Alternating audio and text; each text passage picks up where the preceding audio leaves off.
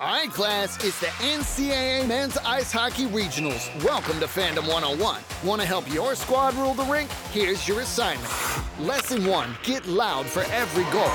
Two, work in groups. And three, attendance is encouraged, but passion is mandatory. The NCAA Men's Ice Hockey Bridgeport Regional, March 24th and 26th at Total Mortgage Arena in Bridgeport, Connecticut. Buy your tickets today at ncaa.com slash mfrozen4. Class dismissed.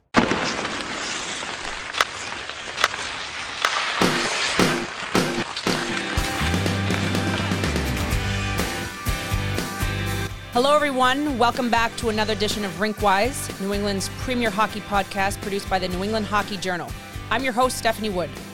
Back again, to no surprise, is our very own Evan Marinofsky in studio now that the prep season has come to an end. Evan, thanks for joining us. Of course, uh, it is only fitting that we do this. We did a, we did a preseason show, we did midseason, we did playoff preview, and now we're here. It's over. It's only a week, which I think is something that you've had to adjust to as a coach coming in and going from the MIAA where it's a long marathon. Definitely a marathon. You go to the NEPSAC where it's a sprint and adjusting to this. I mean, the content we had on the website, it was just like a full week of just like go, go, go, go, go. And so, and for teams, it was the same thing. So happy to be here. It's always fun doing this. We had a good, we had a good season with stuff like this. Oh, it was a great season, and it's hard to believe that another prep season has come and gone. And I think when we get into this this pod and our discussion, a lot of things that we predicted matched up, some didn't. We had some upsets. We had a little bit of everything in the playoffs, which was just incredible. which is great and which is what you want right i mean i think that's the the main thing and you look at across the bracket. Like with when we're we'll do boys and girls today. On the boys side there were the elite eight.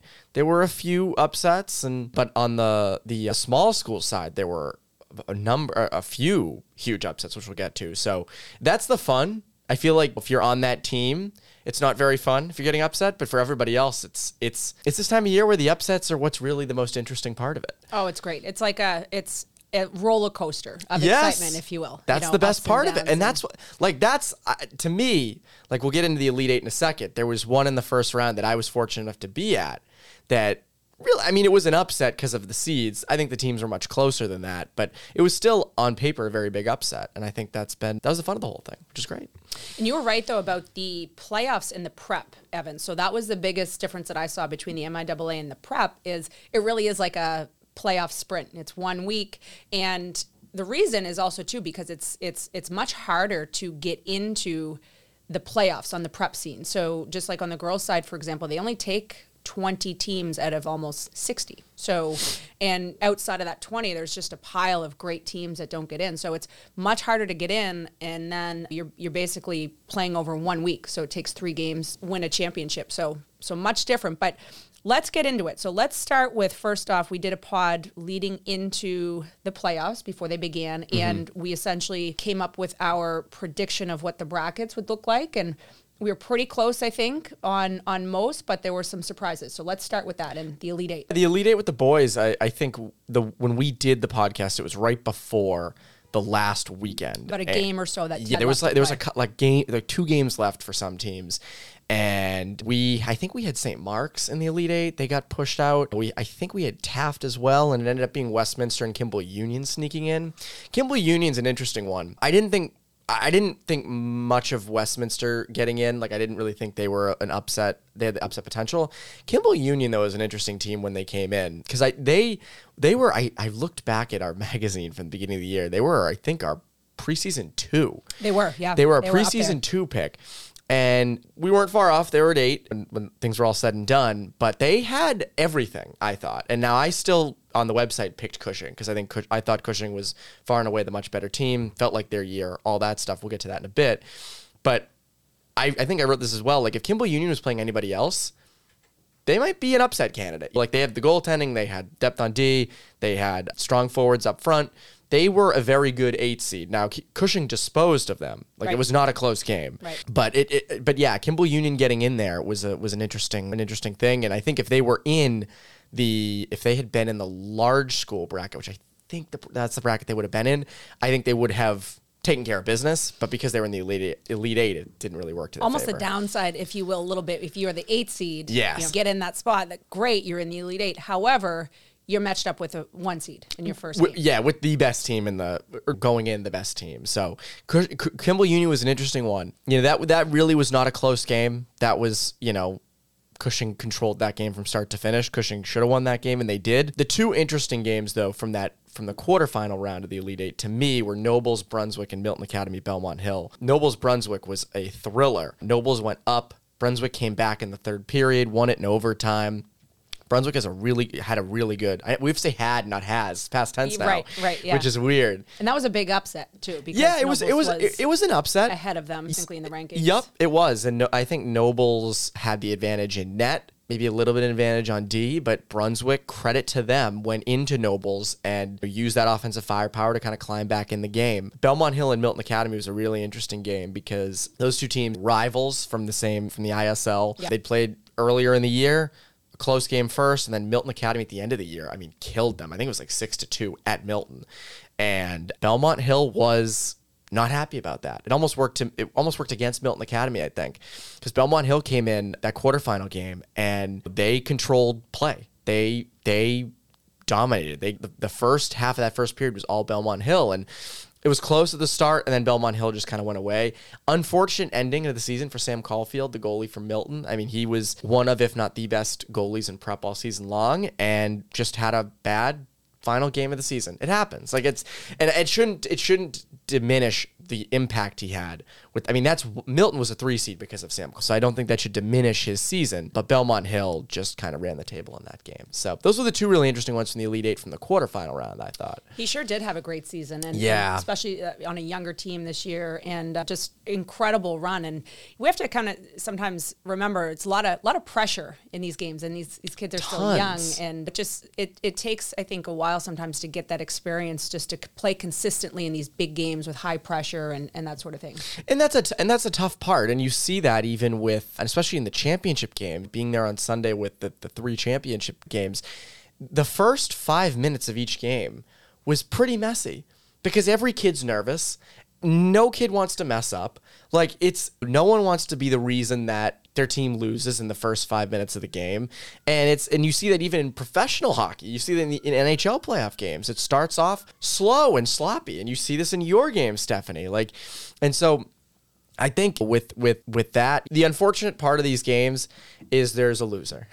Unfortunate, and yes. it's an unfortunate part. It's part of the game, but it is it is there. And again, I think you even look past that. Like Belmont Hill, I think a lot should be said about Belmont Hill this year. They lost a lot coming off the team last year that went to the Elite Eight final against Salisbury, and they had a little bit of a rocky start to the year, a little uneven with wins and losses, but they completely turned it around. They came together, had an amazing second half, and then to make the Elite Eight and to beat Milton Academy in the first round. Obviously, yeah, they lost to Avon seven to two. Going to Avon to play that game incredibly difficult. Avon was they beat Belmont Hill beat Avon last year in the Elite Eight, so you know they were driven. But a lot should be said about Brian Finney and the job he did with Belmont Hill this year. I mean, it was really impressive what he was able to do, what that team was able to do. And JJ Thibodeau and net, Keegan Wilson, the sophomore, played the all the playoff games. But you know what they were able to do and w- was really impressive. So again, obviously the focus is on Cushing and Avon and mainly Avon for winning,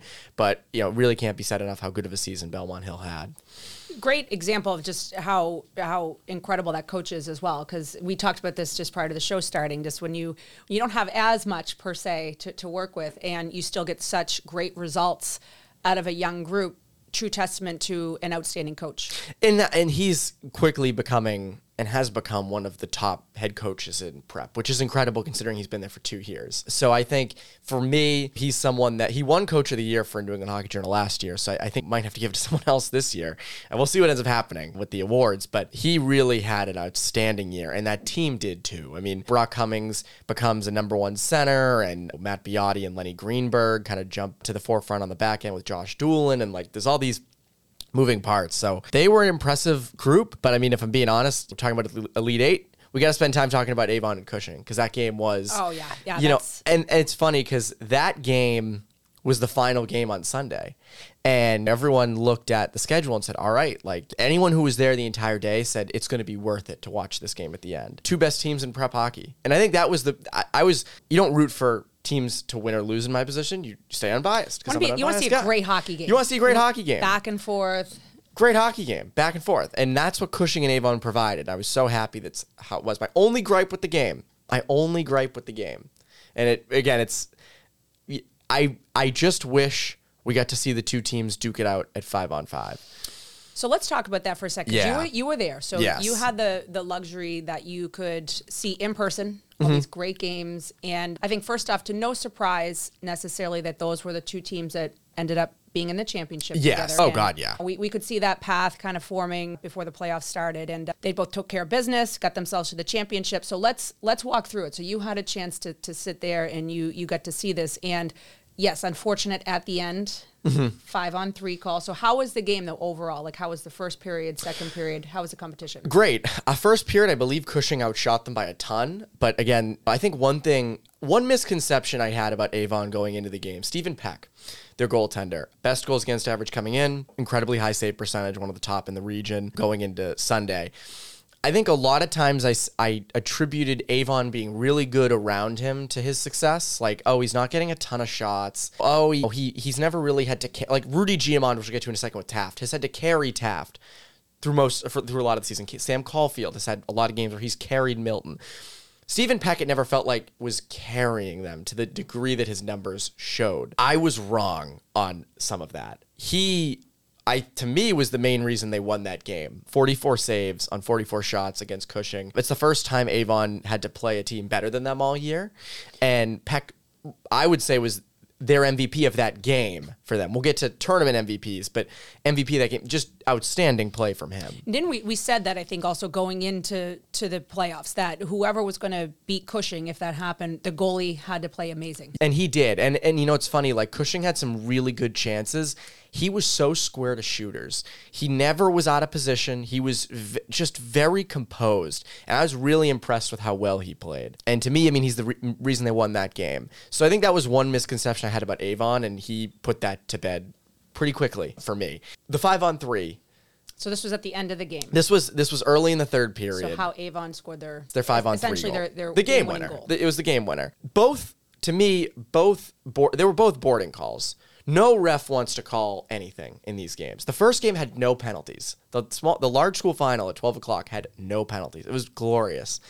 These were you couldn't not call them. Like they were just boards. It happened. No, just it they had to be called. Unfortunately, it's an unfortunate part of the game.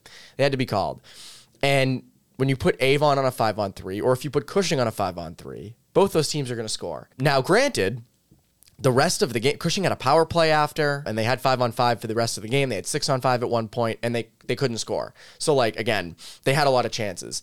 I think my only thing with it was like, oh, it would have been really cool to like that for those boarding calls to, to have never happened. Now I'm saying they were both boarding penalties, so you can't not call them. But I'm saying that if you could just erase them and say, all right, just do five on five for the whole third period, that would have been the most exciting because it was one one going into the third. It's it's tough. Yeah, it's it's a tough. I I know I've been in that situation, and it's it's a tougher pill to swallow, so to speak. If you lose that that that championship game shorthanded, and five on three is is no question a huge opportunity in that in that moment and essentially it was the game winner so it's, it's tough i think if you look at that you you want to just look at the game and i agree with you i don't think any ref wants to make a call that's going to essentially steer the game one direction or another. However, I think the only way you can really kind of maybe be okay with that was the refing consistent throughout the entire game. Did they call similar penalties all game? Because of course, at the end, is it's not the time that you want to see some of those calls made. And, and I, again, I, to me, like it what these weren't like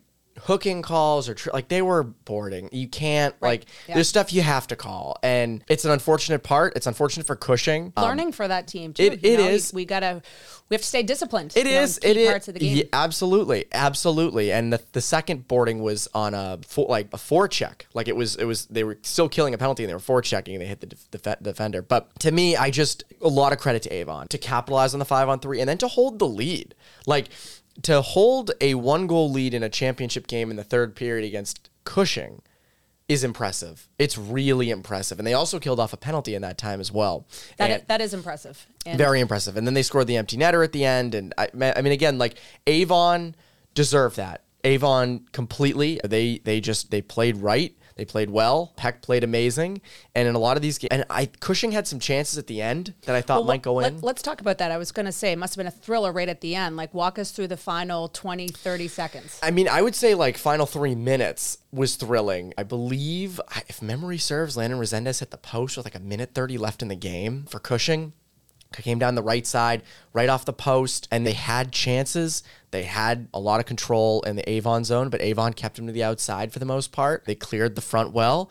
And then I think believe it was Alex Pelletier had the empty netter with like, I want to say like 45 seconds left. And credit to the Avon fans for being there because Avon, going from Avon, Connecticut to Manchester, New Hampshire, not a short drive. Makes a huge difference. Makes a big I think, difference. too. And they still they had a they had a student section and they were loud and that place went crazy when Avon won. it's hard to play in that too. It's just you have it's the pressure builds, and when you're in that situation, you have a loud arena, lots of fans, and I think if you're the opponent, it's that's hard to play in sometimes.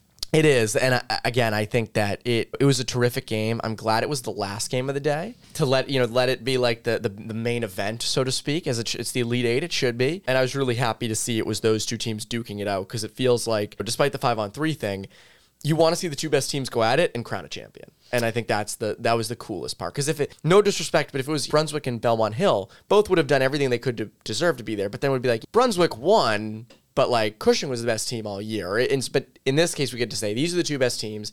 Avon won the game, they're the champion. The championship did not disappoint us. no, as it we didn't, Knew it, it, and it wouldn't. didn't disappoint in other tournaments either. With the New England Hockey Journal's Rinkwise podcast will return after this message. Do you want to skate fast?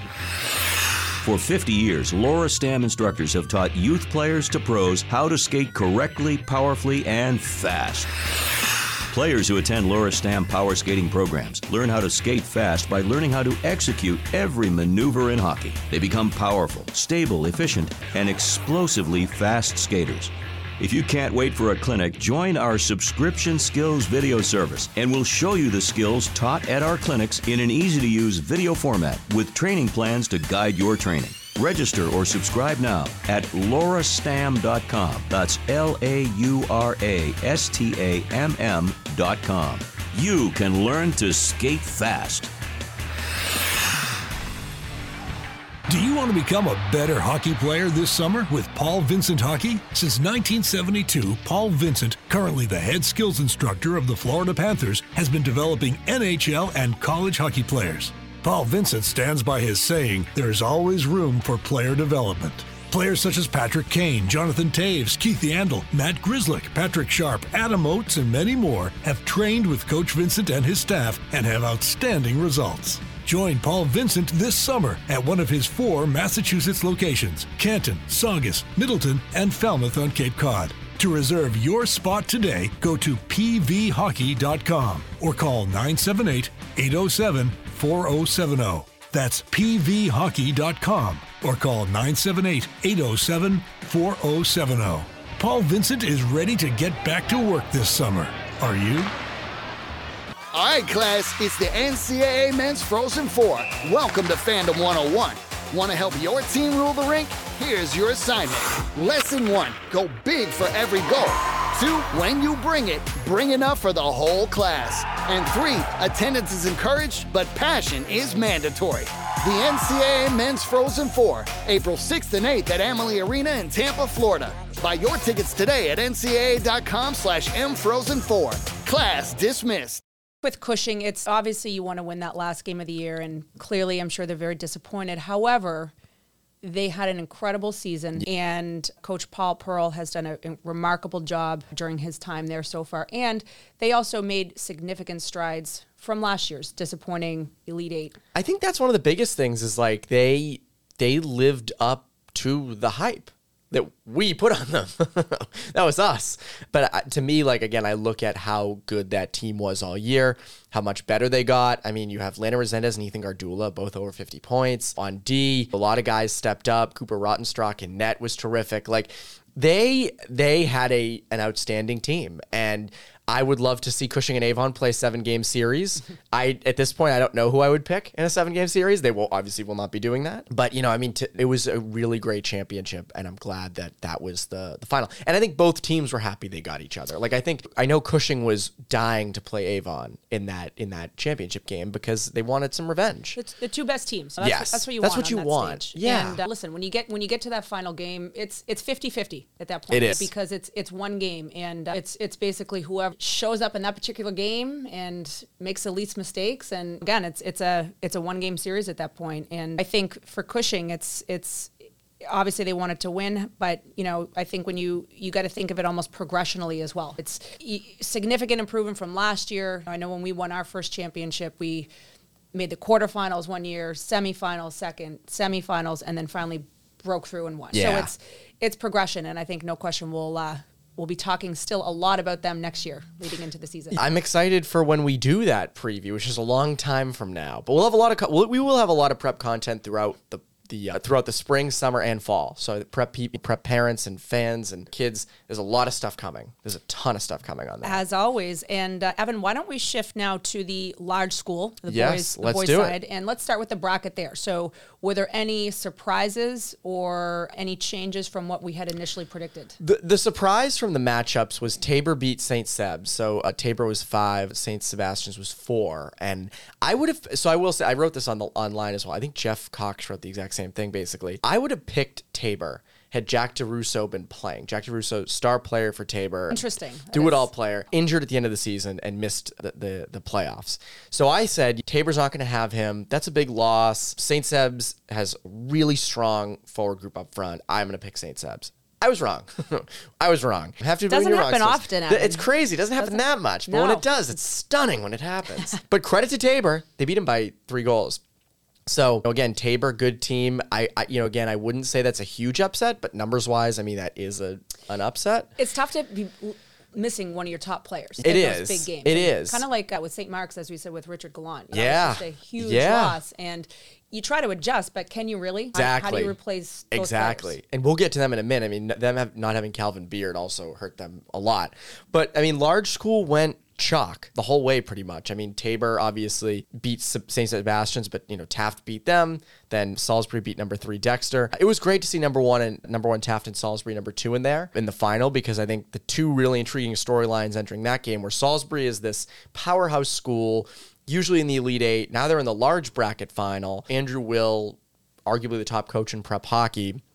And then you have on the other side Taft, who has the arguably the best goalie in prep hockey. They're the number one seed, but they're kind of underdogs because Salisbury is historically so good. And Taft taking that in overtime was and was just it was a thrilling first game. That was the beauty of the whole day. Was each game was a thriller, which Yeah. is you don't get often. Evan, how did you handle that? I Like, know. mean, were you just in hockey overload with all Yeah, these it exciting was, it- games? yeah, there was too much going on. It, and what's tough is sometimes with these championships, you see it, Stephanie. You'll have a, a hyped up matchup, and it'll be like a four-one game, and it's like, oh, really? Like that's you don't want that. It happens, yeah. It No, happens, it- but it you don't want it. I remember this is an NHL analogy. I remember covering Bruins Blues Game Seven of the Stanley Cup Final in 2019, and the Blues won four to one, and it's like, eh, would have liked a closer game. Would have liked a much closer game. And Evan, what I attribute that to sometimes is I think that you the the the hype of that championship. It's just like playing in that championship game is just so much different from any of your games in the season leading up to that. And for example, like the rink is usually a million times warmer than it is normally. Yep. And that makes a huge impact on how kids perform on the ice, especially if they're not hydrated properly. I rem- these are these are I know like small things. No, but you're right. I remember. but I think plays a huge impact. I remember in my st- in my MIAA state final in 2017, I remember doing one lap around the TD. Now they didn't play TD Garden obviously, but I did one lap around the Garden Ice and I was soaked in sweat. Oh, it's because it's hot. so hot It's hot. It is hot. You don't realize it, but it like the Garden is like that for the spectators. So I have a funny story actually. So last year when we played in the Garden and we we had a game later in the day, it was like five o'clock, and mm-hmm. so a bunch of games played before that. So but that ice was perfect. as you, well, as yeah, the later you go in the day as well, it gets hotter and Yeah. hotter, and Oh. the ice gets chewed up. But anyway, so it was so hot in that rink. The going into the second and third period, like the girls, I, I laughed. Their faces weren't weren't even red anymore. They were they were white. Oh. And, and I was like to the other coaches, I'm, should we be worried? They need electrolytes. yeah, but but again, like these things, and and I kind of joked in my head, I'm like, is this why they look like they're they're trying to skate in quicksand right now? But but these are just different things like that in in the rink in that particular day. Like they they do really make a, a big impact, and so sometimes. Instead of like the one goal game that you were anticipating, it can maybe shift a little bit more in one direction or another. And it's, it's funny because like Taft, I think it was Jackson Hole scored. Taft went up two to one in the third. He just turned and threw it on net, and it went off of a Salisbury defender and right in. I remember thinking like that's gonna be tough. That's the eventual winner. It was not. The over, but the over like the overtime. Uh, it's funny. Salisbury controlled. I would say Salisbury controlled the play for most of the game. Rudy Guimond for Taft was their MVP. He was outstanding. 49 saves, 51 shots in that game, which is absurd. But again, for him, that's not anything new. He's done that literally all year. And but again, I mean, I look at like that overtime. Taft didn't have many chances in the Salisbury end, but on the goal they scored, it was just a mad scramble in front of the net. Just guys poking at it, digging at it. Def- Salisbury defenders trying to get it out, and then the puck just kind of came out to the point. Alexander Kennerson comes in, just shoots it through, sifts it through all the bodies in front of him. It goes right in, and the place goes nuts. He actually, funny enough, earlier in the Taft and Salisbury played twice prior to Sunday. Both were three to two overtime games. Taft won the first, Salisbury won the second. In that first Taft win, Alexander Kennerson scored the overtime winner. So two overtime winners against Salisbury this year for the defenseman. I mean, that is incredible. That is incredible. That's the beauty of it. That's the fun of it. big players can play in big games. Big games, big players too. So uh, to me, like that was a really good primer for the day. That kind of set the tone for how good the day was going to be. And number one seed wins in that bracket. Again, it wasn't. There were no big upsets, as I said, but does not mean there wasn't a lot of exciting action.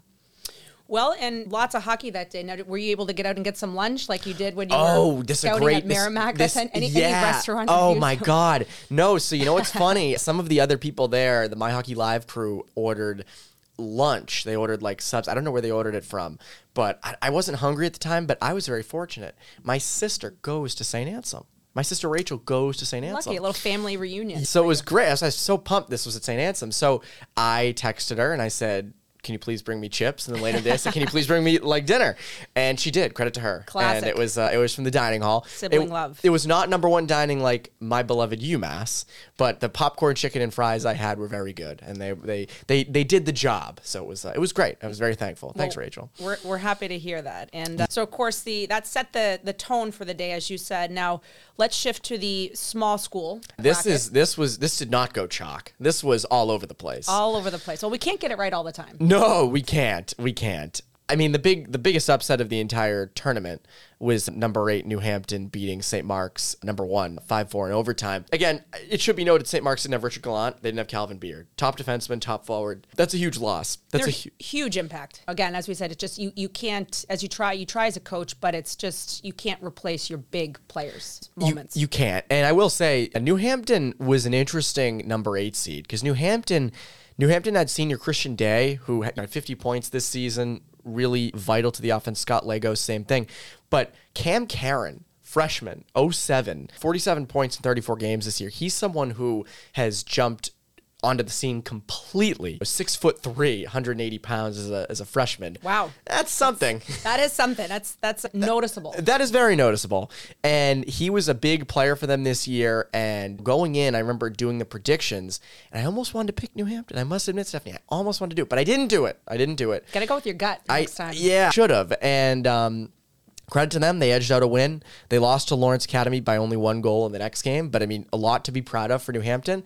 And again for St. Mark's, I'm not trying to be Mr. Positive here, but again you're missing your two top guys. Like Yeah. I think that goes a long way. It does, yeah, and lots to build on for New Hampton as well going forward this season. By the yeah. sounds of it. I mean, Cam Karen's a really interesting. I think people should be watching this spring, summer, and fall to see kind of how he develops, what he turns into for them. But I mean, you look elsewhere in the small school bracket, there weren't any other upsets in the in the quarterfinals, but in the semis, but to have Lawrence Academy, they didn't have to face number one St. Mark's. So they get to the final, and then Holderness and Frederick Gunn was kind of the the the big game at the semifinal. Holderness. Frederick Gunn wins in overtime, three to two. Another exciting, another exciting overtime finish. But you know, it was an interesting to have in the final no number one or two seed because the other two that was how it went. So That's right. Yeah, that is interesting. And- the other divisions matched up. I too. and I would argue, I would argue, Lawrence and Frederick Gunn had the best game on Sunday, the most exciting. I was going to ask you. That Yes. was going to be kind of the next question. What games really just popped out to you? that one. That was to me the middle game. Maybe it's because there wasn't a lot of hype around it. That was the one game where there weren't number one and two seeds. It was the one game where we hadn't seen a lot of Lawrence Academy. We hadn't seen a ton of Frederick Gunn. You know that they're good players on both. That game was to me the most exciting. I mean. I- still Cushing and Avon was maybe the most interesting because it's like, oh my god, these are the two best teams. Lawrence and Frederick Gunn though was the most exciting game itself, mainly the third period.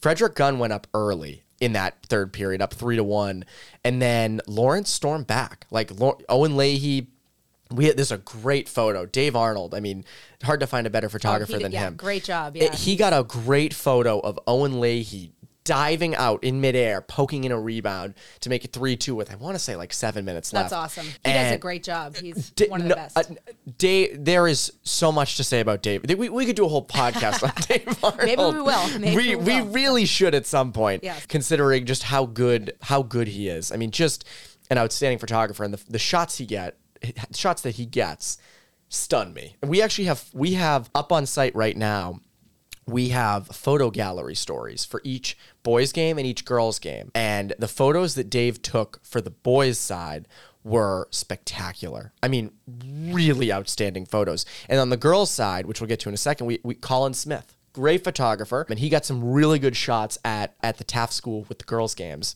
So that's I have this up on my laptop, I'm looking at it right now, and I'm very just impressed with how good the pictures are. Well, we'll definitely have to check that out. And I I have kind of off topic somewhat for you. Now, this is something I've thought about. What do you think about, so kind of like the MIAA does with the garden, ever at some point having a venue where they could have the boys and the girls games, championship games, under one roof? I would love that. I mean, I think that's what it should be. I mean, I don't know why. To me, like, I think you want maximum eyeballs. To me, you do want to do it with two ice sheets, right? You don't want it to be like the garden where it's like a full day. I think you might want to have it like You don't wanna be there for alternate- 20 Yeah, hours one day. That's the one thing. It- it- as long as there's concessions. The concession stand was not open at St. A's, which that's a problem. But a place that I think, again, I'm just going off the top of my head here. I think you want to have two ice sheets. Merrimack's a good place for that. Oh, it's a, it's a fantastic place. I think the only issue we run into with potentially using some of the colleges is it's unknown whether their seasons are done at this point in the year. So that's just I think the only question mark. But again, just a great topic, fun Yes. topic. It's it'd be um, really awesome, I think, to be able to see all of the championships in one day under one roof. It would be an interesting story for the website too, of like top ten places that would be really good venues for a cha- for a NEPSAC championships next year. But back to the game, incredible action. Obviously, Frederick up three one. Owen Leahy scores the goal to make it three two, and then Lawrence looked Lawrence looked out of it because Lawrence got a penalty with like just over a minute left in the game. So Frederick Gunn has a power play, face off in the Lawrence end, and Lawrence got control of the puck, pulled Vincent Lamberti in, in goal. They go down the other way, and it's five on five, and Josh Erickson scores for Lawrence. Just he cuts to the net, little shot, goes right through, I believe it was Ryan Croshaw in net for Frederick Gunn, right through his legs. Just place erupted with 22 seconds left, no less. That's awesome. So just when you kind of thought a team was maybe down and Down out, and out. just found a way to keep coming back and hammering away. that's I remember thinking in my mind I was like it'd be a heck of a story if they actually scored on the shorthanded like end of the game here and they did and it again um incredible action huge clutch factor and then in overtime Owen Leahy gets himself a breakaway and scores the the game winner on just a trickler through Croshaw so again I mean another one of those thrilling games the only reason I'd put it over Salisbury is just because uh, Salisbury Taft is because the team came back from a 3-1 deficit when the odds were completely stacked against them. I thought when it was 3-1, I mean, it's funny. So Vincent Lamberti is an interesting story. Senior goalie for Lawrence. He took over the net late in the season and just ran with it. Went on a huge run for them and had some really impressive performances. But when it looked when Frederick Gunn scored those two goals early in the third, it's 3-1. It's like, oh, maybe the run ends here. Like maybe this is it for for them. And it was a cool story and all, but Frederick Gunn hired maybe better team on paper, whatever. But Lawrence, credit to them, came back and and scored three unanswered to win the game. So to me, that would be my game of the day. But just outstanding hockey. Oh, outstanding indeed. And as we said, with this playoff run, so exciting. There was going to be a ton of close games, one goal games, or overtimes. And we saw a little bit of everything in this playoff run, didn't we? We did, and that was the beauty of it. Was there were upsets, there were um, top level matchups, there were lots of overtimes, tons, especially on championship day. And it, and, and when it's championship day and it's going overtime, typically when you're covering a game, you don't want it to go to overtime because you want it to be you want to have it orderly or whatever. But when it's championship day, it was perfect because it was just three straight outstanding games. And that to me was the most impressive part of the day. So, yeah, heck of a tournament. So fun to cover. So fun to watch so many of the games. Great hockey. Terrific hockey. So, yeah, I mean, I really can't say enough about how good it went. Well, and how well it went, cre- excuse me. Credit to yourself also, Evan. Just an outstanding job with all of your coverage. And Thank you. We, we Thank really you. mean that. I really don't think there's anyone who does a better job than you. And providing such in-depth and thorough coverage and just for fun as we were talking just some of the awards that we're just going to give ourselves Mm-hmm. like if you you saw so many teams and so many great games so uh, and I know there's going to be a lot of people to choose from for this one Mm-hmm. who are your thoughts if you had to come up with with one an MVP of the playoffs that you just saw Well, so I think I'd split it up into Elite Eight, small school, and large school. To me, the MVP for Avon was Joe Daniak. I believe he had three goals and three assists over the six games, three games, excuse me, six points in total. He was huge in their game against Belmont Hill in the semifinals. Really important. I know his hat trick was in the third. The game was kind of already put away at that point. He had an empty netter in there, but two important assists earlier in the game. Belmont Hill actually was up one nothing and two to one in that semifinal game. So that game ended 7 to 2, but it was not as close. I mean, it was not as far apart as the final score indicated. So I'd pick him as the MVP. Goalie though Stephen Pack. I mean, you could make the argument he's the MVP No too. question, I mean, yeah, He was he was lights out. And then on the on the small school side, skating MVP I would give to Owen Leahy. Just scores the diving rebound goal to make it 3-2 and then also scores the game winner to me MVP clutch big players in big times he was one of their best players this year he gets the MVP there and then Vincent Lamberti the goalie I just talked about really stepped up and went on a run. I mean, credit to him. It's always awesome to see a senior like that kind of get their shining moment. He certainly got it and deserved it like crazy. makes you happy to see that Oh my god. And that's that's that's one of the fun things like obviously there are players like Joe Connor and Landon Resendez and Rudy Guimond and go on down the list. Top players who show up big as those guys all did, but it's really cool to see some of the under the radar players kind of jump up and make huge impacts later in, in high school. So good for great for Vincent Lamberti. Large school I would give MVP to Jackson Hole for Taft. Produced all year, produced like crazy in the playoffs, scored a goal in the final. A lot of credit to him, but goalie uh, of the whole large school tournament and maybe MVP. hard I to would choose say. from there's so many great ones that Yeah, I would go with Rudy Guimond. I don't think that's a hot take at all. I think there's an argument to be made. He's goalie of the year in prep. That's something that we're gonna get to later on when the when the dust settles on the season. But just the amount of saves he made, how good he is in net. Yale commit. Yale is very very fortunate to have him committed because he is as good a goalie as I've seen in prep hockey this year. So, really good talent all all around, and it was just a really fun tournament. But it's un- it's sad. It's only like five days. it's it's sad it's almost over It- it is. that's so exciting but then it just comes to a hard stop It's done. And it's like, oh, but we still have lots of coverage and content, so that's good. We certainly do an outstanding job with all your coverage. Thank you. Uh, Thank you, Stephanie. Again, you know, a lot of lot of correct predictions that we started with, and there was just an, an incredible week of hockey. It's funny, Jeff Cox and I did predictions for small, large school, and Elite Eight tournament. And Jeff's numbers were a teeny bit better than mine, but both of us were very high, like prediction. Like we did get a lot of predictions right. We were, he was like one or two better than me, I think, at the end. But just credit to us for the predict- the future telling was just incredible. And so, so same to you, Stephanie. That's great work this year.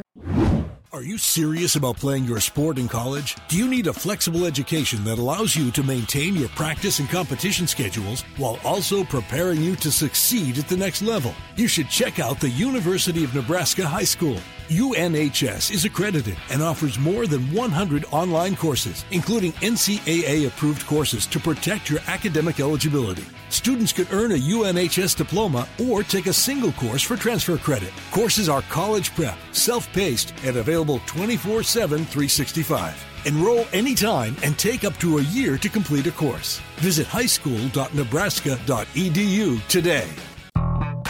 Looking for a hockey camp this summer? Townshend Hockey is offering skating and skills programs, including hockey IQ, scoring, speed, and checking skills for players serious about taking their game to the next level. Townshend Hockey is owned and operated by Graham Townshend, who played and coached at every level, including the NHL.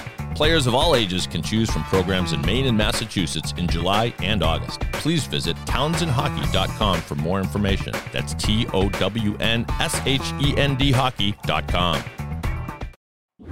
The girls prep playoffs, Evan, we were pretty correct in a lot of our bracket predictions leading up to that tournament. Before we do that, I do want to say you, your team, Austin Prep, had an amazing season. Number four seed in the large bracket. Thank you. Yeah, Um, year one. It just obviously lost in the quarters, but just to get there, to be there, to be a top four seed in that tournament. I mean, that says a lot, Stephanie. So as you were praising me, I will praise you. I mean, congratulations on an amazing season. No, thank Seriously. you. Thank you. Yeah, no, we we're super proud of the team and the, the girls, and particularly for such a young team.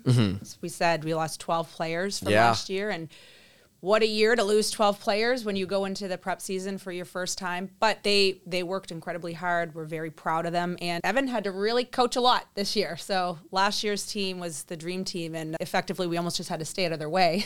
but no, we're we're super proud, and I really appreciate that. So Yeah, thank you. no, really. I mean, it, that's that is incredibly impressive to come in first year and be number four seed in the large tournament. That is that is something. And I'm really excited to see, obviously, how you guys grow the next couple of years and the the trajectory. I have no doubt it's going up, which is which is awesome. Thank you. Thank you. But in the Elite Eight bracket, it it was a little bit of an upset with Nobles beating Tabor, but I don't feel like that was a huge upset because Nobles is Nobles. That's right. Yeah, and and so starting with the bracket that we the, with the podcast that we did leading up to that, so we were correct in the Mm-hmm. eight that we projected that would land there, and so there was no surprises leading into that.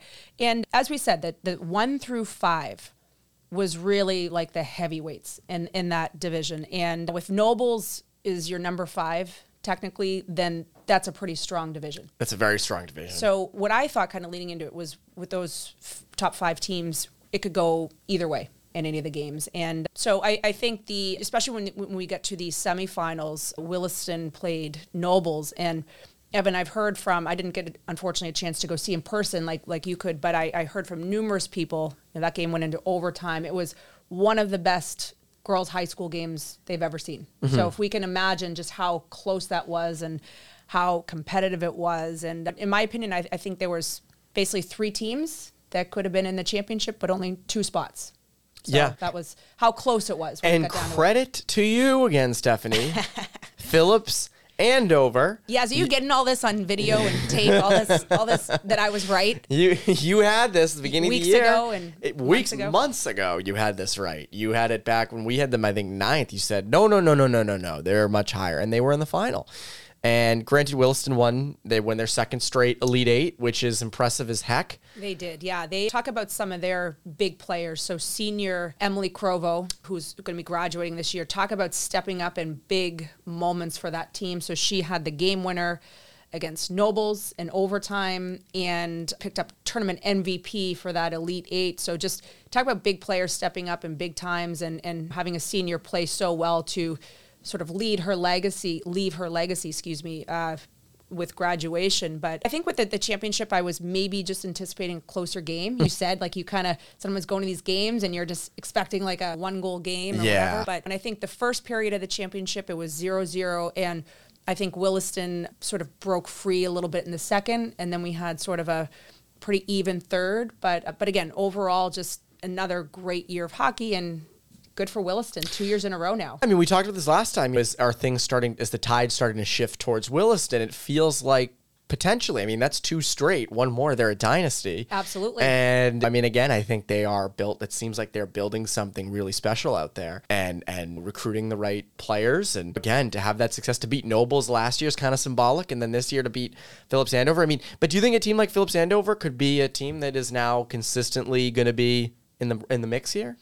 I would say so because they, similar to Nobles and Williston, they just this year had all of the right tools. Mm-hmm. And with all of these teams, all three of these teams, they were incredibly deep. Now, I think of these three teams, Nobles will actually graduate the least amount of players this year. So that's kind of interesting, I think, to look at for next year. That's good for them. Yeah, like uh, Phillips Andover and Williston will graduate larger classes. Of very talented players too. So, so we'll see. We'll keep an eye on all three. But great for Phillips Andover as well. This was, in my opinion, probably the best team that they've ever had. And Martha Fitton's been there for a long time, has done an incredible job, and really has helped push girls hockey along. Good for them. That's a, that's a good thing to hear, and, and it'll be interesting. We'll be back here, and we'll be back here many times until October. But when we do our girls prep preview episode, that'll be an interesting storyline to watch. Of can Williston, Phillips Andover get back there with after losing so much? But that's for later this year, Stephanie. Well, little teaser that will Little yeah, teaser. everyone on the hook for Yes. our upcoming shows, and so the so the large school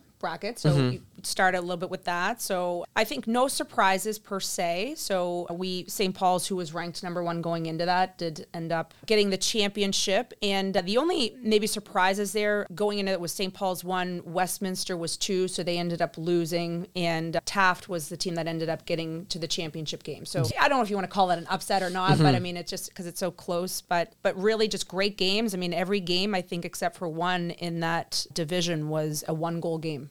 I mean, either team. and and and again, I mean, it goes back to kudos to St. Paul's for taking the the final two nothing, and again, that's a that's a big thing for them. The small school bracket though is interesting small school number three New Hampton beat number one Groton. That's a fairly solid upset in the championship. It, it is, yeah. And New Hampton, no no stranger to playing in these big ch- uh, playoff games, and they they have it's a good team. They have a lot of talent there. Julia Pellerin, who will finally graduate this year, she's a Boston College commit. She had a great tournament, picked up the MVP for the small school. So, I mean, they, they have a lot of great players there. So I wasn't necessarily surprised. I mean, I think the one and two, as we said, you get to that championship, it can almost go either way. And mm-hmm. and also just quickly for St. Paul's, not to mention too, under a new coach this year. So Oh, wow. her first year, Kelly Mackey, yeah, taking over that program. So good for her, picking Yes. up a, a championship in her first year. And they have a lot of talent there. And I think they they also pr- got progressively better and better as the season went on. So they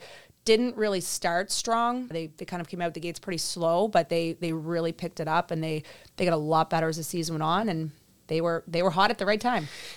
It does. It can't be getting hot at the end of the season, and to have a new a first year head coach in Kelly Mackey to do that definitely makes a huge difference. So, I mean, did you have any other big overarching thoughts from the from the girls? I mean, to be a coach in it, I mean, how did you think it? How do you think it was organized? How do you feel it went? Things like that.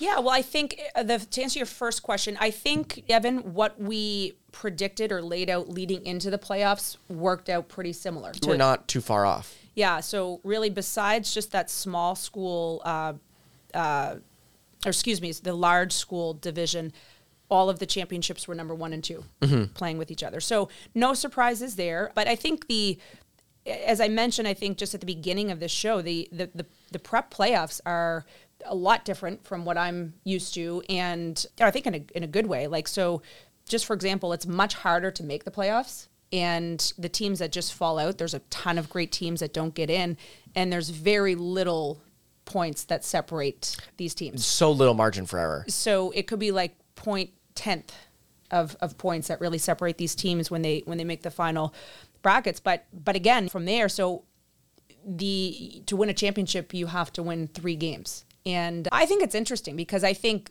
when you when you're in the MIAA, like it's it's three to four weeks.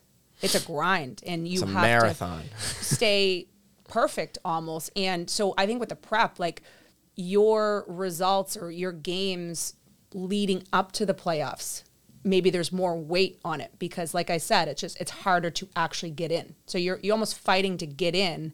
And then once you're in, you have to win three games. So it's just I, I kind of am approaching it first year this year, but with a little bit of a different mindset going forward. Because I think it's a it's a it's a it's a sprint, if you will, to be able to win a championship at the end. I even think of a team like Avon in the, on the boys' side. Saturday afternoon playing in Avon, and then the next day, granted it's not till 5 p.m., but you have to go all the way up to Manchester, New Hampshire Right. to play the next day to, Yeah. for a championship. That's a lot. it's it is a lot and that's again something to factor in with some of these results like that's that and that's also not common it's very uncommon throughout your season to be playing back-to-back games like that And to have that kind of travel. games. yeah, So, heck of a tournament. Well, and I think again, like on the boys' side, the girls' side did not disappoint. Nope, a it lot didn't. of great games, and we're just so happy that we could provide such great coverage to our Yeah, audience. we had a lot of girls prep coverage this weekend. It was awesome. I was really happy with the amount we had, which is good. Now, Evan, of course, you get a small break, I think, hopefully, with the prep coverage, but of course, we have the MIAA coverage that's still going on right now. A lot of MIAA stuff. Uh, transitioning to that, we obviously have scoreboard pages for everything. We have stories coming on. We'll have a ton from Championship Day on the 19th, but we also have a lot of prep stuff left. Like there's a lot. A lot of wrap up stuff, a lot of looking to next season. I love doing early looks. I know it's not the picture's not fully painted yet, but we're gonna do a lot of that. We I have a story coming in the next couple days. Five most memorable moments from the championship day. We have best first year players, best freshmen from the whole season. We have we still have for people who love the top performers every week. We still have top performers from the entire season coming next week. So Sounds have- awesome. So we have a lot of stuff. Can't wait to see that. We have a lot of stuff coming. We also have the the magazine, the magazine, which is going to have stories on all champions, girls and boys for prep, as well as girls and boys MIAA. So a lot of stuff. So I, it's funny, like prep ends and it's like. I can take a break. And then it's like, I really can't. There's a lot coming. So, but Does it ever fun. end, It- really? It, doesn't really end, but I love it. So it's it's a good thing. I love I love doing what I do. Well, wonderful, and we love we love it as Well, well. thank you. We love that you love doing what, what you do. You do such a wonderful job, and hopefully you get at least a day this weekend just to chill out. And again, we'll have lots of great MIAA coverage still to come. Yeah, audience. lots of stuff. Co- There's a lot of stuff coming. It, as I said, it it's the quote unquote off season for prep, but it, it really doesn't end. It will continue on, and there will be lots of spring and summer stuff to to talk about and to write about, which should be fun. Well, Evan, always a pleasure. This has been great, Stephanie. It's been such a fun year doing this, we'll be back here again soon for MIAA stuff and whatever. No question. And that does it for this edition of Rinkwise. Our podcast is produced by David Yaz. Follow us on Twitter, Instagram, and Facebook at Any Hockey Journal, and subscribe online at hockeyjournal.com. I'm your host, Stephanie Wood. Rinkwise is a Seamans Media production.